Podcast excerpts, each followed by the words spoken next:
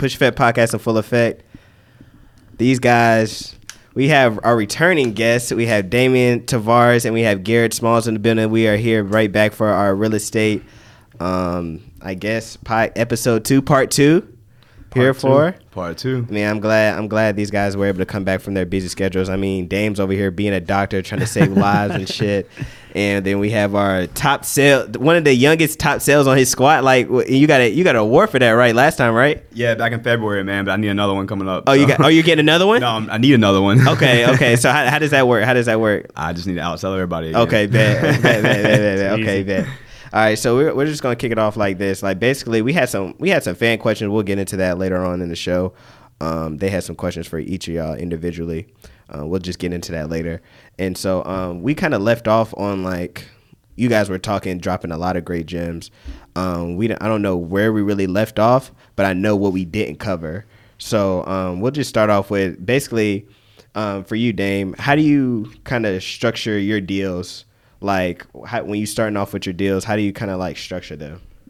Like what? Like if okay, let me kind of let me get a little bit more specific. Um, so when you're you're talking to an as is seller, they want to um, sell it to you. Um, how do you go about like starting your deals off? So uh, for me, and I think anybody that like wants to be successful in real estate, not just maybe get their foot in, that may be a different different answer. But if you really want to like take it to the highest level it can be, I try to gear myself towards anything that the seller needs. Right. So some people need a quick cash purchase. Some people want you know some type of terms, longer longer um, extended terms over time. They end up getting more money. So like the way that you structure the deal, the way that I structure the deal is to meet the seller's needs um, or to meet the situation's needs if the, if it's not like just the seller but just to make sure that i'm prepared i got a couple different options i'm sure we're going to go over them um, that i try to be prepared for when it comes to investing and when it comes to acquiring properties. And uh, that's the first way you got to structure it how you can meet someone else's needs. And then the other part of course is how you can maximize your profit. So those two combined is how, how i start off. And then you guys can you guys can probably both touch on this but a lot of people well when you're selling to someone when you're trying to pitch to someone or however you're starting off. Um, a lot of people i know i had trouble in um, overcoming objections. So Yeah. like what's what kind of some tips in like overcoming objections and like you know you you he touched on like some things he touched on some things last time where you kind of have to have like tough skin in this business. You got to be able to handle the no but kind of go around it to still get to the the greater goal so how does so what is some things like about um, overcoming objections that you guys kind of have Yeah, it's a good question. Um, so actually, someone posted on the real estate uh, Facebook group that there was on uh, Facebook about her question was, "How do you handle handle being told no?" And she was like, uh, "You know, I'm having a tough time with a rejection. Um, getting told no, it shuts me down." And one of the best comments I saw on there was, "Get told no a thousand times." You know what I mean? You're gonna get told no. Look for no. If anything, in my opinion, um, you know, of course, handling objections is one thing, but the client being honest rejecting you up front might save you a lot of time. I know there's some clients that I've spent six months trying to follow up with just to find out that they did not need my service or have went another route.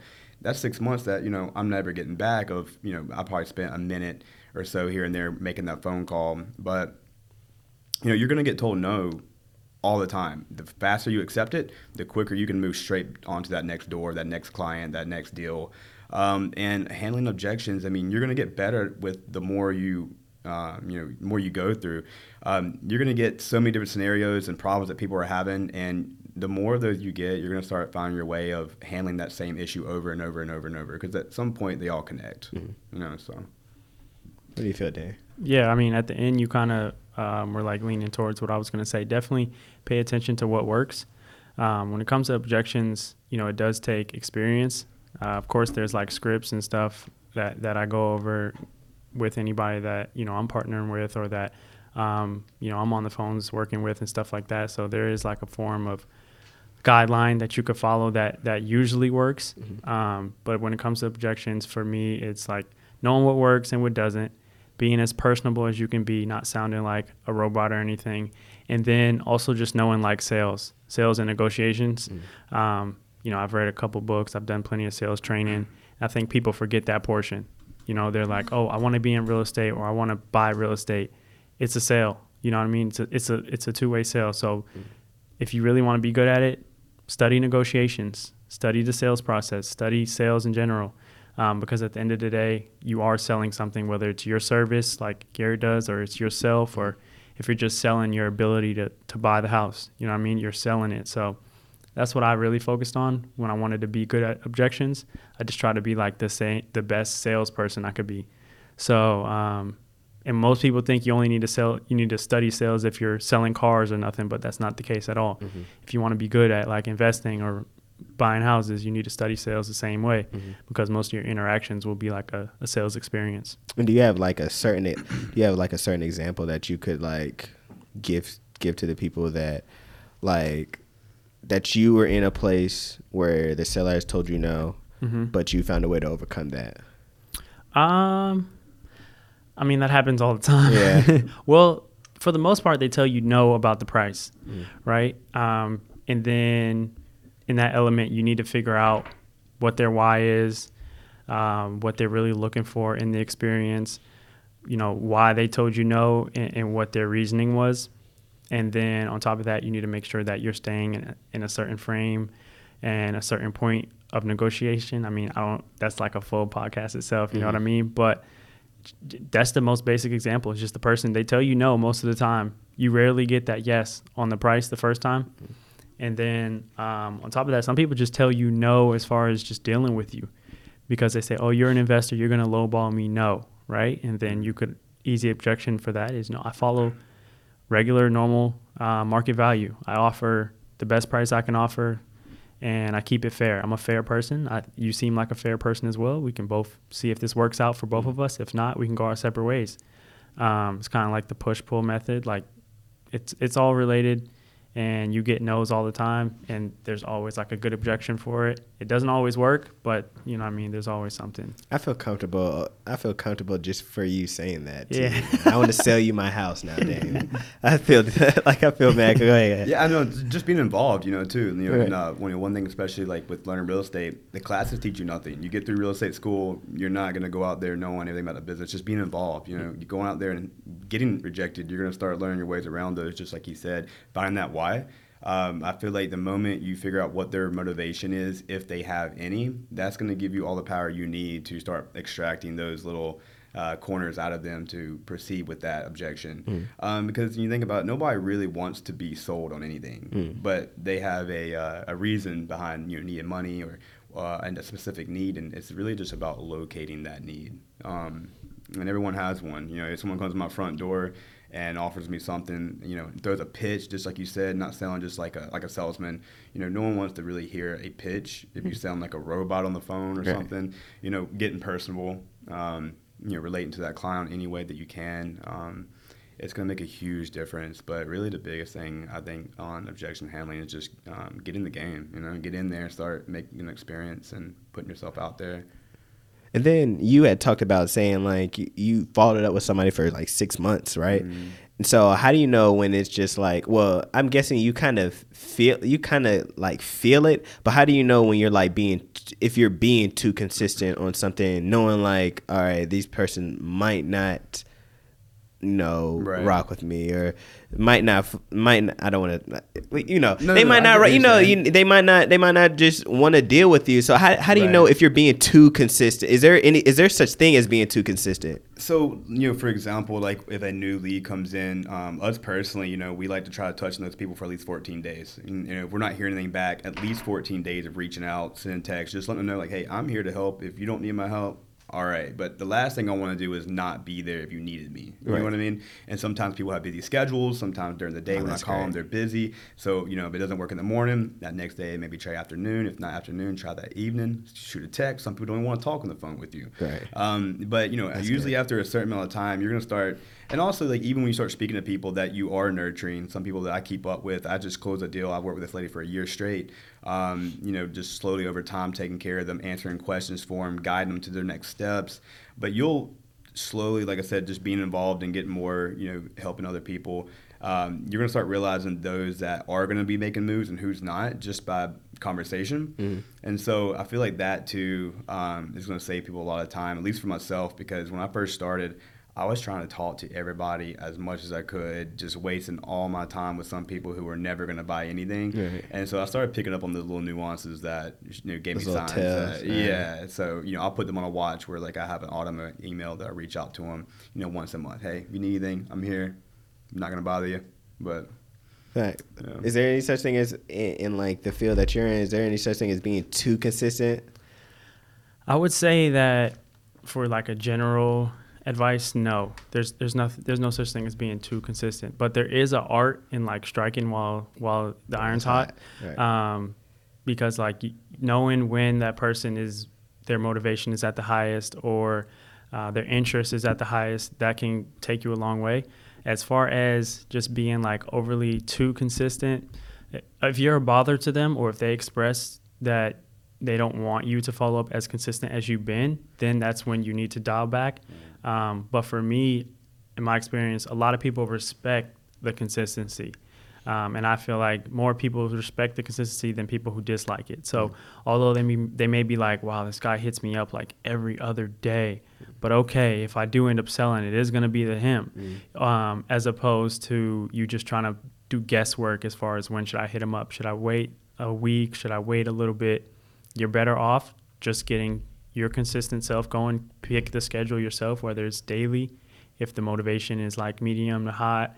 Um, scale it back if the motivation is low. Like if somebody tells me they're not gonna sell for three months, I don't have the time in my day to be texting and calling that person every day, right? Right. They're not ready to Right. sell.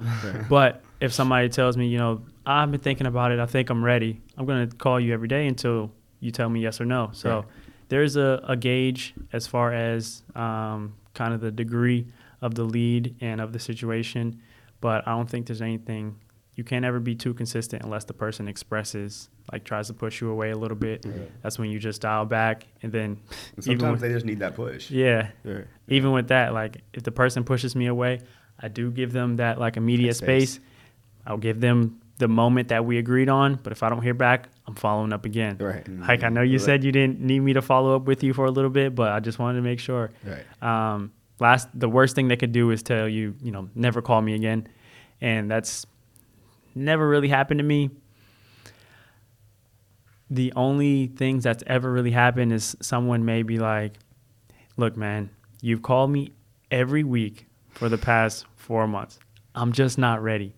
And then they usually end up saying, "This is the day you need to call me," Right. and you only get that because you followed that up so consistently. Oh, okay. Yeah. Yeah. But then, eh, have you ever had one of those that you're just like, oh, I followed up for so long, but then they're just like, nah, still. Oh, all the time. All the time? All Yeah, the that's time. right. I follow up with people for so long, but then I've gotten like Really good deals off of that. I've gotten yeah, probably yeah, I've gotten like um, some of my biggest deals from just being consistent over months and months. Mm-hmm. You know, what I mean, just building that relationship with people for a long time. Okay. That's Okay. all it is. Build Yeah. a relationship. Staying. They like to uh, call it just panning for gold. You're always gotta be in that river panning for gold, man. The moment you, you get out of there, you're gonna stop. You know, getting those gold nuggets. And um, I think it's just all about you know being there. You're going through a lot of rubbish. You're going through a lot of rubbish, but uh, that one gold nugget makes it all worth it. Okay, So- that makes sense. So I'll get back into you know the the aspect of you know structuring your deals. Okay, so we well I'll get into the the closing part since I had somebody ask me that. So we have um, double closing. We have joint Right. ventures, and um, what do we have? What's the what's the last one, Dave? Double, we have double closing. Like wholesale? yes, Uh, yes. Okay. Double closings, joint ventures, and then I'm missing one. But we can talk. We can just talk about how um, double closings and like joint ventures and when do you when you actually need them. Okay, so for double closing, I'm gonna look that up. Um, while I think you about it. will start to need them more now, but essentially you have to you either have a lot of money or you take out a short-term hard money loan. Mm-hmm. Um, the hard money loan has a high interest rate, right? Because it's only supposed to be money that's lended out for usually a year or less. Mm-hmm. Um, sometimes even less than that, six months. Sometimes people get hard money loans for the day. That's technically a double close, but it can extend up to as long as you need it.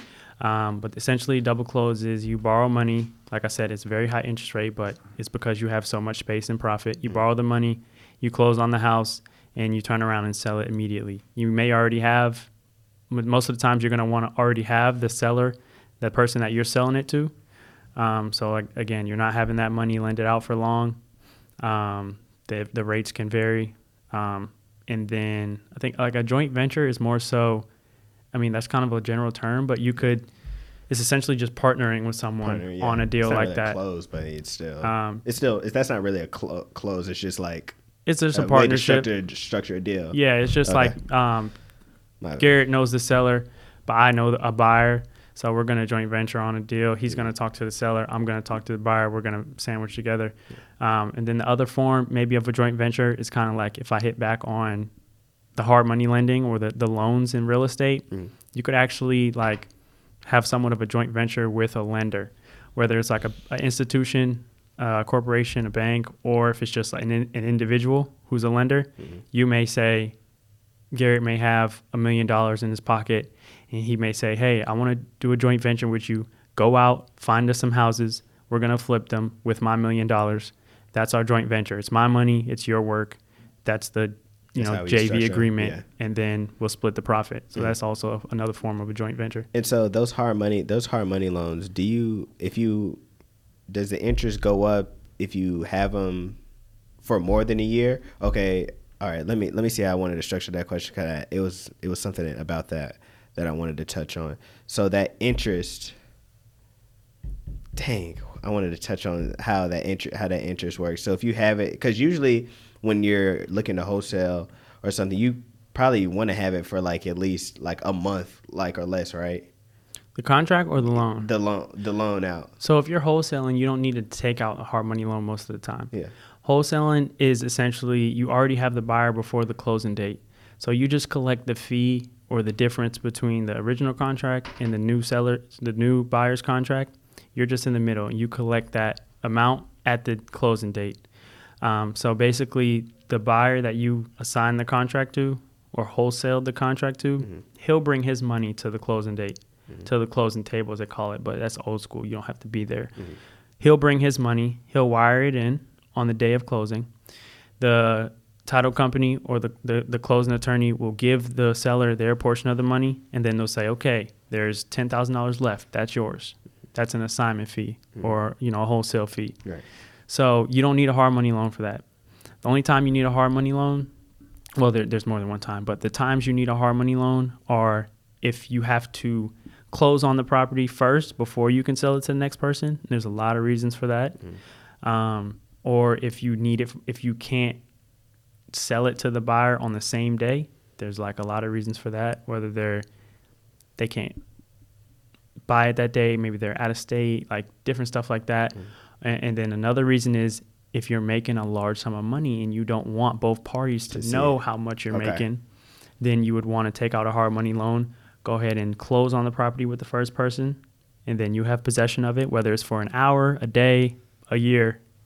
Then you close on it with the second person and you sell it. Mm-hmm. That's a that's a big reason. That's probably one of the main reasons that anybody who does like as is flips or wholesales, that's one of the main reasons they use hard money lenders is because they don't want um, they don't want the each party to know exactly what the price is on the other end. Because they'll pro- they could probably look at it and say, "Well, you're getting too much off of me" or something like that.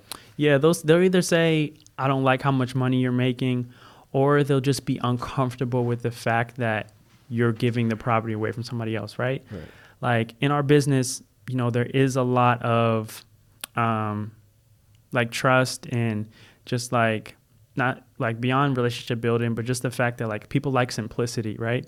So if I approach you and say, "Hey, I'm gonna buy your house," and then I decide to wholesale it or assign it away, you were comfortable with me buying it, but now you see I'm giving it away, and you're like, "What's going on here? I don't know about that. Like, I'm not comfortable with that." You know, that's fine. I'll close on the property with you, with a hard money lender. That's the end of it for you. You won't hear anything else.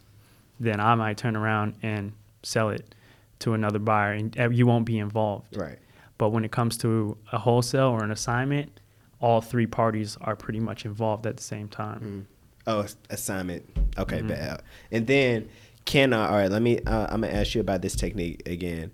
Um, so if I have a property on an LLC obtained by a realtor, can I sell that LLC with like with the property? Is that is that a way to get around like um because you know you can't um you can't assign um you can't assign the property if you're working with a realtor, right? You can. You can. yeah, you can. Okay, so what so what am I thinking of? I can't do something with working with like a realtor. So that's actually like a it's a misunderstanding Oh, okay. in uh, wholesales and like real estate. You can assign properties that um you or contracts that you've gotten through realtors as long as it's in the contract. Okay. Now there are a lot of there are a lot of especially we're in North Carolina. Anybody who's watching, there's a lot of um, like the basic North Carolina um, typical contracts that realtors use that have a clause in it that say you can't assign it. it. Yeah. So if your contract says that, or if you don't negotiate for that, everything's negotiable. If you don't negotiate for that to be taken out, then that would be an instance where you either A, can assign it, or B, you can by just using a hard money lender. Mhm. So you could, that would be an instance like if the realtor and the seller were just 100% no, no assignments at all, Mm. but it's still a good deal, then you'd bring in a hard money lender. Mm-hmm. You'd say, you'd look at the realtor and say, no problem, I'll close on the property myself.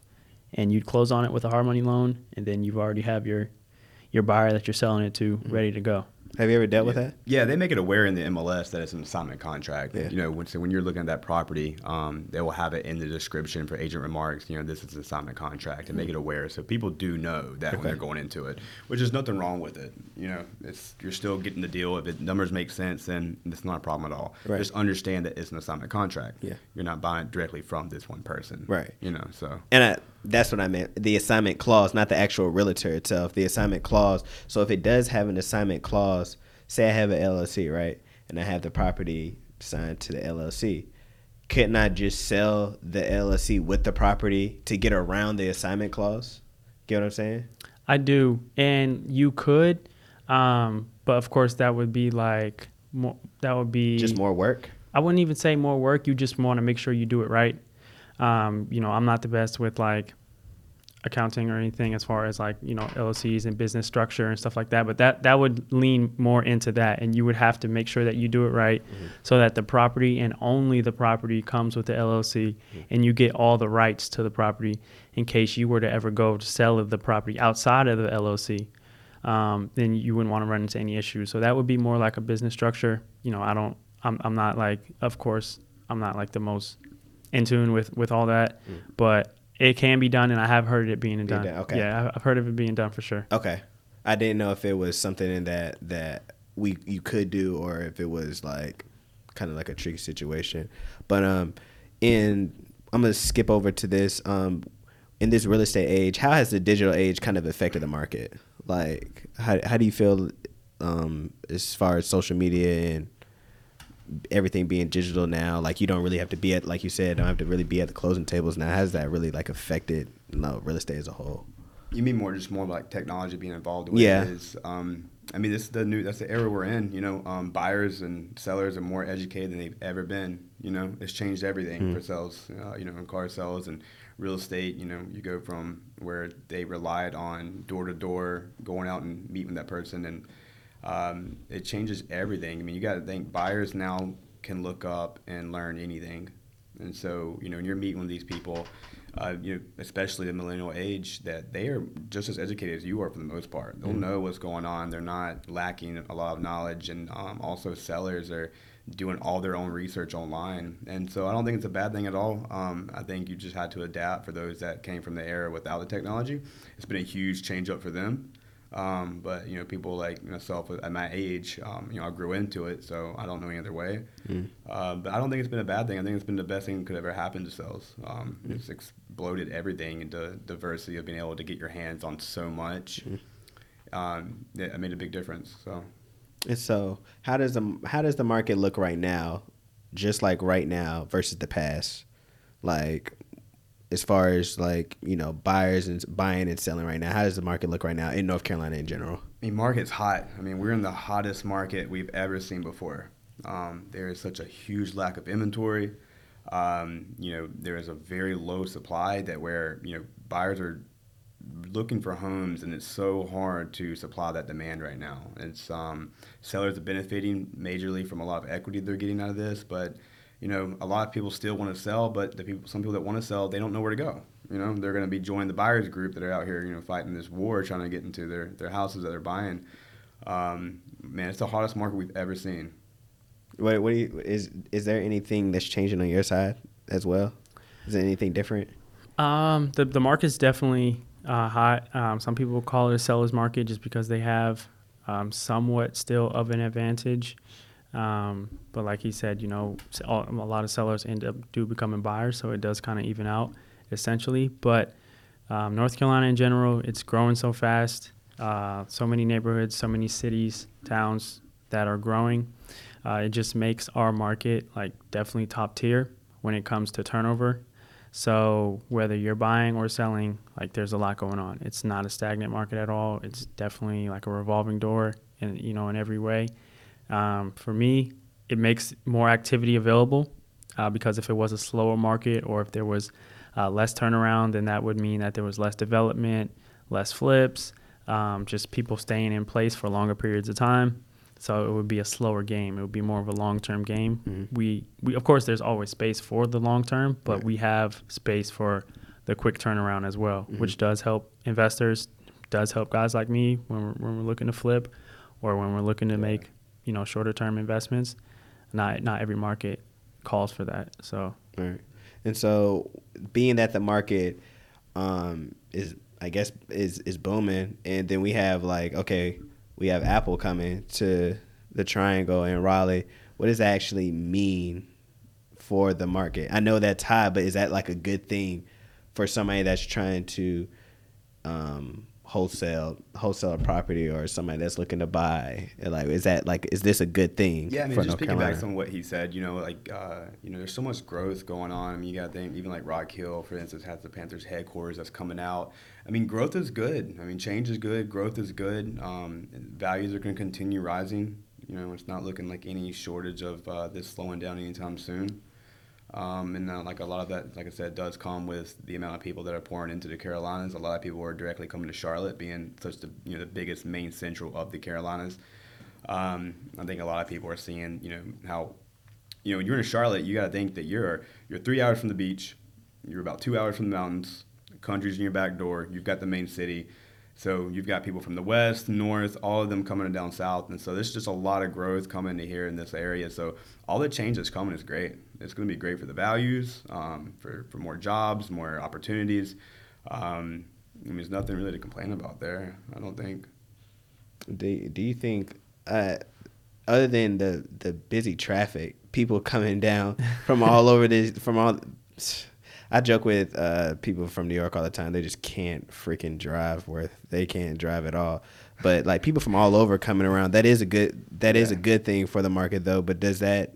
I mean, that helps, right? I mean, just people just wanting to come here. Yeah. That helps the market as well. Mm-hmm. Okay, I didn't. Uh, I would say like it definitely does help the values, but it doesn't help like the local man who wants to take advantage of, of being where he's from. You know what I mean? Because the quicker, unless you can act just as quick as the growth, mm-hmm. and not everyone could do that. So let's just say someone's sitting sitting at home and they're like, I want to buy a house in Raleigh. I've lived here or Charlotte. I've lived here my whole life, but by the time I can afford to buy a house now, the houses will be worth double this because people from New York and everywhere else keep moving here.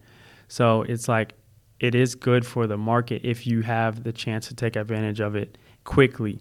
But if you're if you don't get a chance to get in, you'll end up not benefiting from the growth and you'll end up having to be like on the back end trying to hope that there's more growth later. So um, like you, you see a lot of lot, a lot of local people who really like have a bad taste in their mouth about the growth and about people moving here all the time. And it's because they, they, they're not in a position to take advantage of it now you'd have to be in that position in order for it to be good for you. You know what I mean? Mm-hmm. Um, it's good for the market in general, but it's not good for individuals unless they can. They're in a position where they can React set themselves up now. Like you got to be ahead of the curve. you have to buy a house now, let people move move to North Carolina for the next ten years, and then you'll benefit from it. You know what I mean? You Mm. can't live here the whole ten years and then try to buy a house later Mm. and hope that you'll benefit from it. It's not. It doesn't. You know, there is a, a divide there. It's a bigger it's a bigger gamble Mhm. if you do that than anything. That makes perfect sense. Yeah. And so I'm gonna get into these uh, fan questions uh, real quick, and these actually these actually were some uh, good fan questions that people really um, they watched the the last podcast and they really enjoyed John. They w- wanted your input on it. So first, Appreciate y'all. I wanted to uh, ask: uh, Should I sell my current property before buying a new one? Mm, that's a good question. Well, I mean, you got to ask the question: Is can you buy another house with your current property under your name? You know what I mean? Um, Right. Are you able to qualify for um, not making your house contingent on the sale? And it makes a it answers that entire question. Um, if you can buy another house without selling your house, um, it's gonna make it a lot easier on you. Mhm. Um, I'm not saying that it can't be done. Uh, we're, everybody, we're doing it every single day. uh, But if you have to sell your house to buy a house, then you know you get to completely strategize based on having to do that. Um, and so, I mean, yeah, it, it depends on how long you've had that house. I'm sure they probably got great equity in it. They're probably really tempted to do so. But just understand, you know, if it's a must have right now, you know, understand you're jumping back in that buyer pool. What's your next steps? Mm-hmm. It makes sense. Um, how many houses should I view before purchasing one? I've had clients fall in love with the very first house that they've seen. Um, I've had clients that has took 25 plus homes to f- see the one they want, and so I don't, you know, Oh, I. I think it really. I tell every client, guys, like you know, I'll show you one, I'll show you a thousand. When you walk into the house that you want, you're gonna feel it. Right. You know, I actually had a client today that was. Uh, we walked into a property. We actually we've seen three so far together, and we, her husband wasn't present. She called him and told him that she liked it. He said, "Go ahead and place a bid." I was like, "You like it? Do you love it?" You know, and she's like, "Well, you know, this thing, and I know he's gonna not like this, but you know, like at least it's better than nothing." And I'm like, "Okay." Six months from now, if you close on this house, I don't want you to you know to come up to me saying, "You know, I, I should have got this. I, I settled." You know, so you're gonna know if you love the house. And I, I even tell our buyers like, yeah, it's a crazy market, but don't feel like you have to settle. You know what I mean? You're gonna get a house. I think Right. really, if you're if you're if you're patient and persistent and staying at it, you're gonna find the house you love and you're gonna get it. And forbid it, a lot of times right now people are falling in love with the house and make an offer and they lose it. It breaks their hearts. Guess what? There's always another house. Right. You'll love another one. I Right. promise. Exactly. and when is when do you feel like when do you see this real estate boom end? So this is a good topic. Um, you know, we're hearing this. Uh, everybody's saying it's a bubble that we're that we're in right now, and a lot of people are uh, questioning is this bubble going to burst? And um, I think we have to really just like look back on history as to why like these words have been stuck to us. Um, you know, we look back in the early 2000s when we had that crash, and it kind of trained people's minds into hearing crash. You know, seeing this same kind of trend going on, but if you look back at like just the facts, a lot of evidence proves that this is not a housing market bubble. It's not really looking like there's going to be a crash or some kind of burst where prices just start crashing down and everybody's going to be able to buy a house again. Believe it or not, now more than ever in double decades, um, housing is more affordable than it's ever been. It really is. Even despite the spikes in prices that we're seeing, there's never been rates so low. They are still under three percent. Oh, wow. You know, my current property I bought back in, uh, you know, I built it four years, brand new construction. It was a first time um, home buyer loan. I have a 4.75 interest rate. That was at two, 229,000. Uh, mortgage is 1500 That same rates right now, I could buy a $350,000 house Oh wow. um, if I were to be able to get the rate that I have at this very second. Um, I'm sorry, like the rates that they're providing right now. But the thing about how much money is being, you know, left on the table, you've got a lot of people saying, "Well, I'm going to wait for this to crash, and then buy." Well, you know, say it does crash, you understand that rates are going to completely change. It's almost like you're stepping over dollars to save dimes at that point. There's a lot of uh, longevity equity there to be looking at. I don't think it's worth waiting. If you want to buy, buy. It's not, I, was, I tell everybody it's not a, a bad time to buy. It's just a hard time to buy, and that's okay. Um, you know, but you're looking back on history where into early 2000s, what really caused that crash, and you start off with, you know, the foundations of loans, how that was structured. I mean, you got to think at that point there were so many undocumented loans. Um, not providing proof of income. I mean, pe- people could get loans so easy, um, and that all defaulted back on them. And lenders and major corporations with you know home loans have had to be forced to adapt to new lending statuses.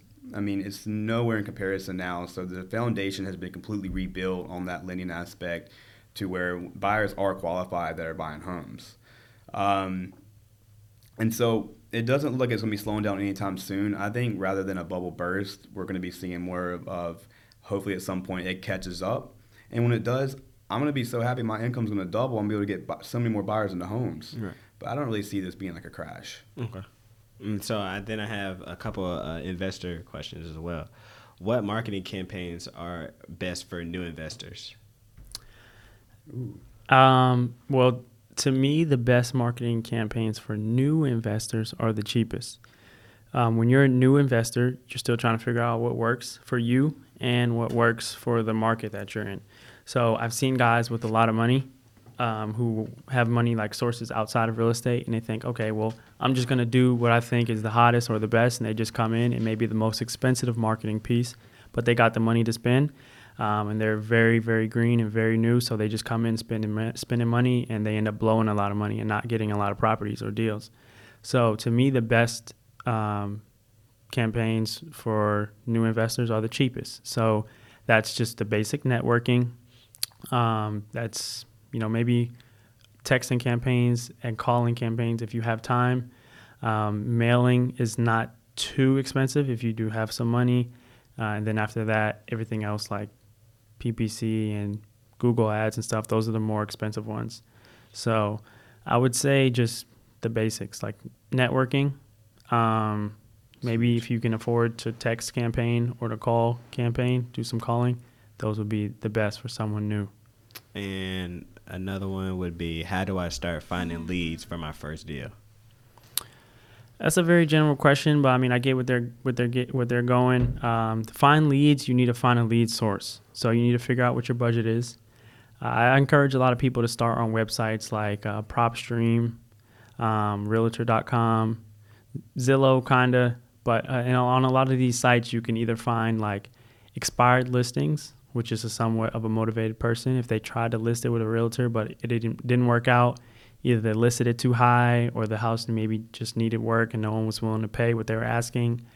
Different situations like that. You'll also be able to find, um, especially on PropStream, you'll be able to filter the, the, the addresses by the years that they've been owned um, or the equity that's been built in the house. All that's available on some of these websites, specifically PropStream. Um, there's a couple others, but that's just one that I know everyone can afford. It's like a hundred bucks a month.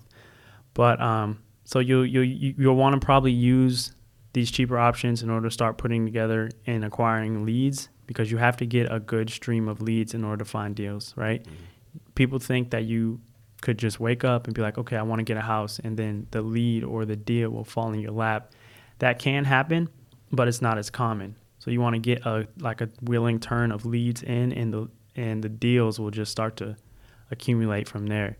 Mm-hmm. Um, the other option is to spend, I would say, if you have a budget, you know, a couple hundred to a couple thousand low, one or two, three at the most, you could start to pay for some form of a campaign, like I had mentioned before, which is a text campaign um, or like a cold calling campaign. So, in a text campaign, you would start off, send out maybe a couple hundred texts a day. First, you have to buy the list, then you have to skip trace it. Um, skip tracing, if anybody doesn't know, that's like paying for the person's contact information.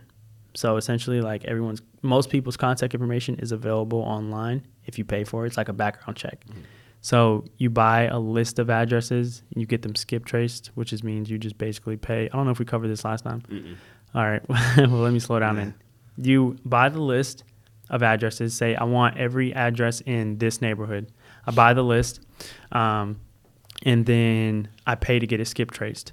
The skip trace is going to come back and give me all the possible phone numbers for the address for that for that owner, and then you either text or call those possible numbers for that address. Text, you say, "Hey, this is Mike. I just wanted to know if you still own that house, or hey, do you are you ever thought about selling that house?" They may respond or they may not.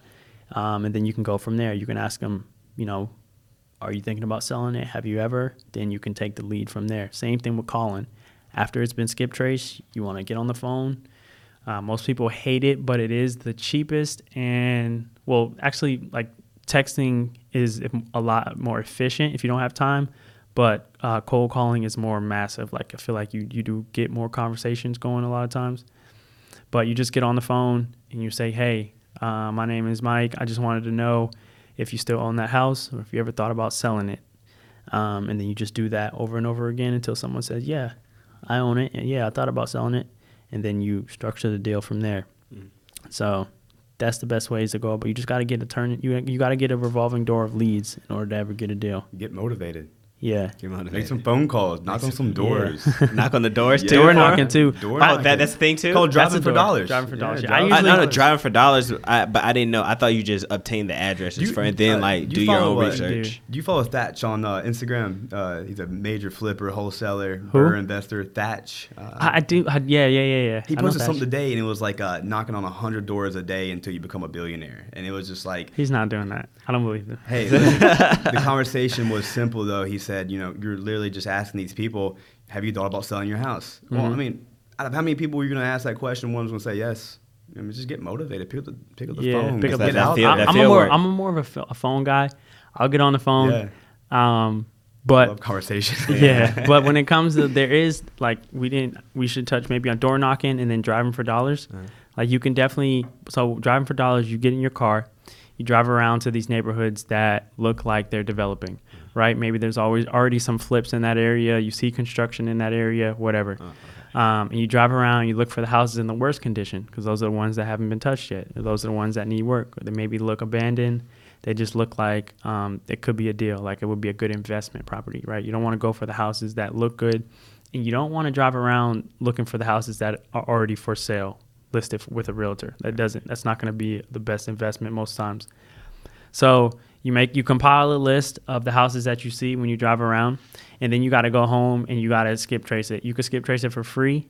There are like TruePeopleSearch.com or like Spokeo.com is pretty cheap. Um, it's not free though, but it is cheap. And then you could do the same thing that I said. Instead of paying someone else, you could do it yourself. Skip trace them, find the contact information for the owner, give them a call and do the same thing. Or you can start off with a text, say the same thing. Hey, I saw this house. Is it yours? Uh, are you doing anything with it? You can keep it real simple. There are good scripts if you're going to do it at a mass level. There, there's scripts that are involved, and then there's like we can get into there's block words and things words that'll get your phone number flagged if you send out too many of the same words. Like you can't. Yeah, yeah, yeah. oh wow. yeah, you can't. You can't like send out a thousand messages that say, "Hey, I'm an investor." Like your phone numbers will get flagged, flagged and stuff like that. So. Oh there's yeah, there's uh there's keywords and stuff that if you're doing it on a mass level, but if you're just starting off off your cell phone, you know, you won't have to worry about that too much. Okay. The phone number is registered in your name. It's probably been there for years, so it's not something you got to worry about. But yeah, it's basically driving for dollars. You go out, find the houses, get them down, skip trace them, and then call the person. Now, I've seen people, um, I've seen people just strictly do driving for dollars. That's like that's all they do. They don't do any type of campaigning. Me personally, I don't like driving that much. I do like driving, mm-hmm. but I don't like driving that much, especially in neighborhoods. So I'm not gonna do that. I did. I have tried it, and I have gotten plenty of leads, but I never actually closed a deal driving for dollars. But I've mentored a couple other people, showed them how to drive for dollars, and they closed deals. Mm-hmm. I was like, wow, you guys do it better than me. Mm-hmm. Um, it's a timing thing as well as a consistency thing. Every time I did it, I lacked the consistency, I'd be like, I don't feel like driving today. Like, I'm too lazy. But the people who consistently drive and consistently compile that list in different neighborhoods across the city, they'll close the deal. Uh, timing wise, I don't like to give timing, but I've seen people start driving today, maybe within their first 30 days of driving, which is not, you know, that's not long at all, but it is longer than most people are willing to do. Um, within like their first 30 days they've talked to a couple sellers and maybe if they're good enough they've gotten a contract right? So i mean that's not long but i've also seen people who drive for a couple months and never end up getting a contract. So there's something about that consistency though that you're that's gonna help. Like when you're talking about the whole lead sources things i mean i think like a lot of people always they put money into something they expect it to work so fast and uh, you know, just like you said, it might take someone months and they don't get anything, but you Right. don't know really the results of something if you're not consistent with it. And so I feel like a lot of people lose out by you know trying this just for such a short amount of time. Oh, it's not working. You know, move on to the next thing. Cold Yeah. calling. You know, they tried for you know 30 days, didn't work. You know, I Right. like if you stick to something long enough, it's gonna start paying off. Right. You know what I mean? And Exactly. uh, a huge part of success in real estate is uh, consistency. You know, that's the part that no one likes because even when you get bored, you still gotta be consistent. Consistent. You still gotta suit up and show up. Yeah, that's not the pretty part It's of not. real estate. It's really not, not, at all. And I went through you know a period of time already within the year, you know, where I'll have a whole like two weeks of just like you know whatever it is, just weighing down on you. You know, and you don't want to get up. You're not as motivated that week, man. But it's uh, you know, Stephen will always say, you know, just suit up, show up, something magic happens all the time. Something about just dressing up, getting in the office, being there, being present. It just like clicks on a light that I'm here and I'm here to do this, regardless if you move. That makes sense. I mean, just like you in MMA, you know, Yeah. if you're, I'm sure there's so many days, man, you get the fight coming up that you don't want to be in there, but No, like you show up and y'all call it all the time the trenches. Yeah. You're in the trenches, and I'm sure it feels like that sometimes, Yeah. but that's what pays off. yeah, it's it's ter- it's sometimes you just like I, I don't I wake up and I'm like I don't feel like getting punched in the face like I just don't I'm like I don't know if you ever felt like that before. I'm just like I don't feel like getting punched in the face today. I but- missed it so much, man. I went back this past week, and uh, man, Frankie, shout out to Frankie, man, dropped me in the cage. I was like, man, something about this I really missed. Oh, yeah. But like, man, I'm back. like, this is rough. yeah, bro. It's just something about that though, bro. I th- but I thank you guys for coming on. Maybe maybe we can get a part three going th- going going on sometime. We got Damien in um, uh, being a doctor somewhere, just trying to save some lives, and then Doing it all. My Right. man Garrett over here selling about to cop these awards. I know you about to I know you about to get the awards, bro. So don't, I'm not even so, I'm not It's even tripping coming. about it. But go ahead, shout out y'all social media for everybody. Uh, you can follow me at Garrett Smalls with a Z on Instagram. Follow me on Facebook, Garrett Small. That's, Uh, That's it. I don't do anything it. else. Facebook, Instagram. You can catch me on Twitter. Instagram uh, DNA underscore Dame DNA underscore D A M E. Just stick to Instagram. Or stick to the Instagram. Yeah, I mean Facebook too. But we'll Instagram. just Let's stick stick to the Instagram. Then you can follow this. You can follow us at Push Fed Podcast on Instagram. And if you're uh, listening to this, you subscribe to the YouTube. And if you're watching this, subscribe to all the audio stream platforms. Uh, Push Fed Podcast. We out. We out.